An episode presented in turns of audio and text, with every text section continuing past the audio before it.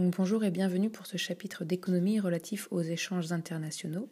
Dans une première partie, nous allons voir qu'ils se sont développés et qu'ils prennent aujourd'hui beaucoup d'importance. Et dans une seconde partie, nous aborderons brièvement la question de la mesure de ces échanges et cela nous permettra de décrire les forces et les faiblesses du commerce extérieur français. Donc les pays ont tous besoin d'importer. Ils ne disposent pas sur leur territoire de tout ce dont ils ont besoin, ils vont donc le chercher dans d'autres pays. Depuis les années 80, les échanges augmentent beaucoup et la majorité des produits échangés restent aujourd'hui des biens. Donc 80% des produits échangés sont des biens. Donc malgré hein, le poids que prennent les services dans, le commerce, les biens restent extrêmement majoritaires. Les trois pôles d'échange les plus importants, hein, les trois zones entre lesquelles les échanges se réalisent de la manière la plus importante, sont donc l'Europe, l'Amérique du Nord et l'Asie. Donc vous les avez vus hein, en géographie, vous aviez parlé d'une triade donc les échanges internationaux sont réalisés entre ces trois zones. Les pays émergents commencent à prendre de plus en plus de place, notamment euh, autour des exportations. La Chine est aujourd'hui le premier exportateur mondial. Un acteur important de ce commerce international, ce sont les firmes.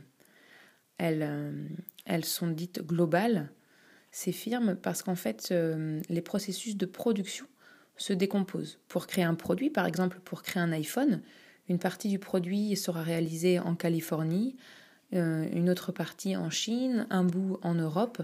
Donc on voit bien que chaque pays a été choisi en fonction des avantages qu'il pouvait apporter. Donc les firmes se sont globalisées. Les firmes ont divisé leur processus de production afin d'aller chercher des avantages un peu partout sur le globe. Un tiers du commerce euh, international se réalise euh, par des échanges intra-firmes. Donc à l'intérieur d'une firme, des produits vont être euh, exportés, importés, vont se promener euh, autour du globe et ça représente une part importante des échanges. Donc pour mesurer euh, ces échanges internationaux, il existe un outil qui s'appelle la balance des transactions courantes.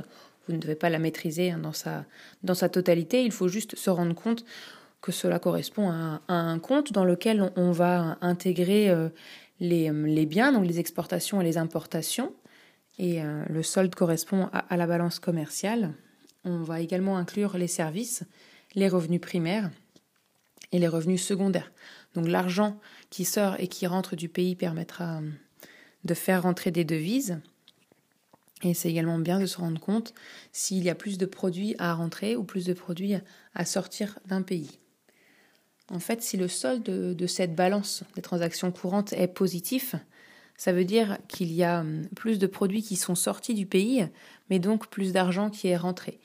Euh, le pays sera donc en capacité de financement et pourra investir. A l'inverse, si le solde est négatif, il y aura un besoin de financement. Il y aura plus de produits à être rentrés sur le territoire, donc plus d'argent à être sorti. Il va donc falloir emprunter. Ça peut paraître un petit peu abstrait, pour, euh, pour l'épreuve euh, du bac.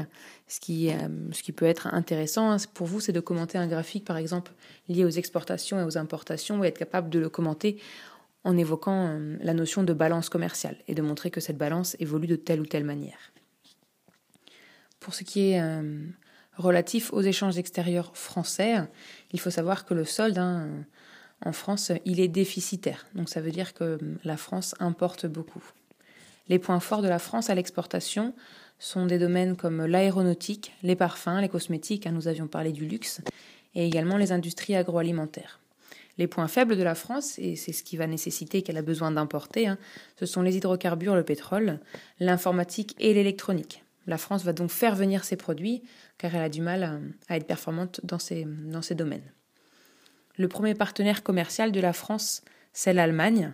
Donc ça veut dire que la grande majorité des, échanges réalisés euh, à l'international par la France sont réalisés avec l'Allemagne. C'est donc un partenaire commercial à ne pas perdre.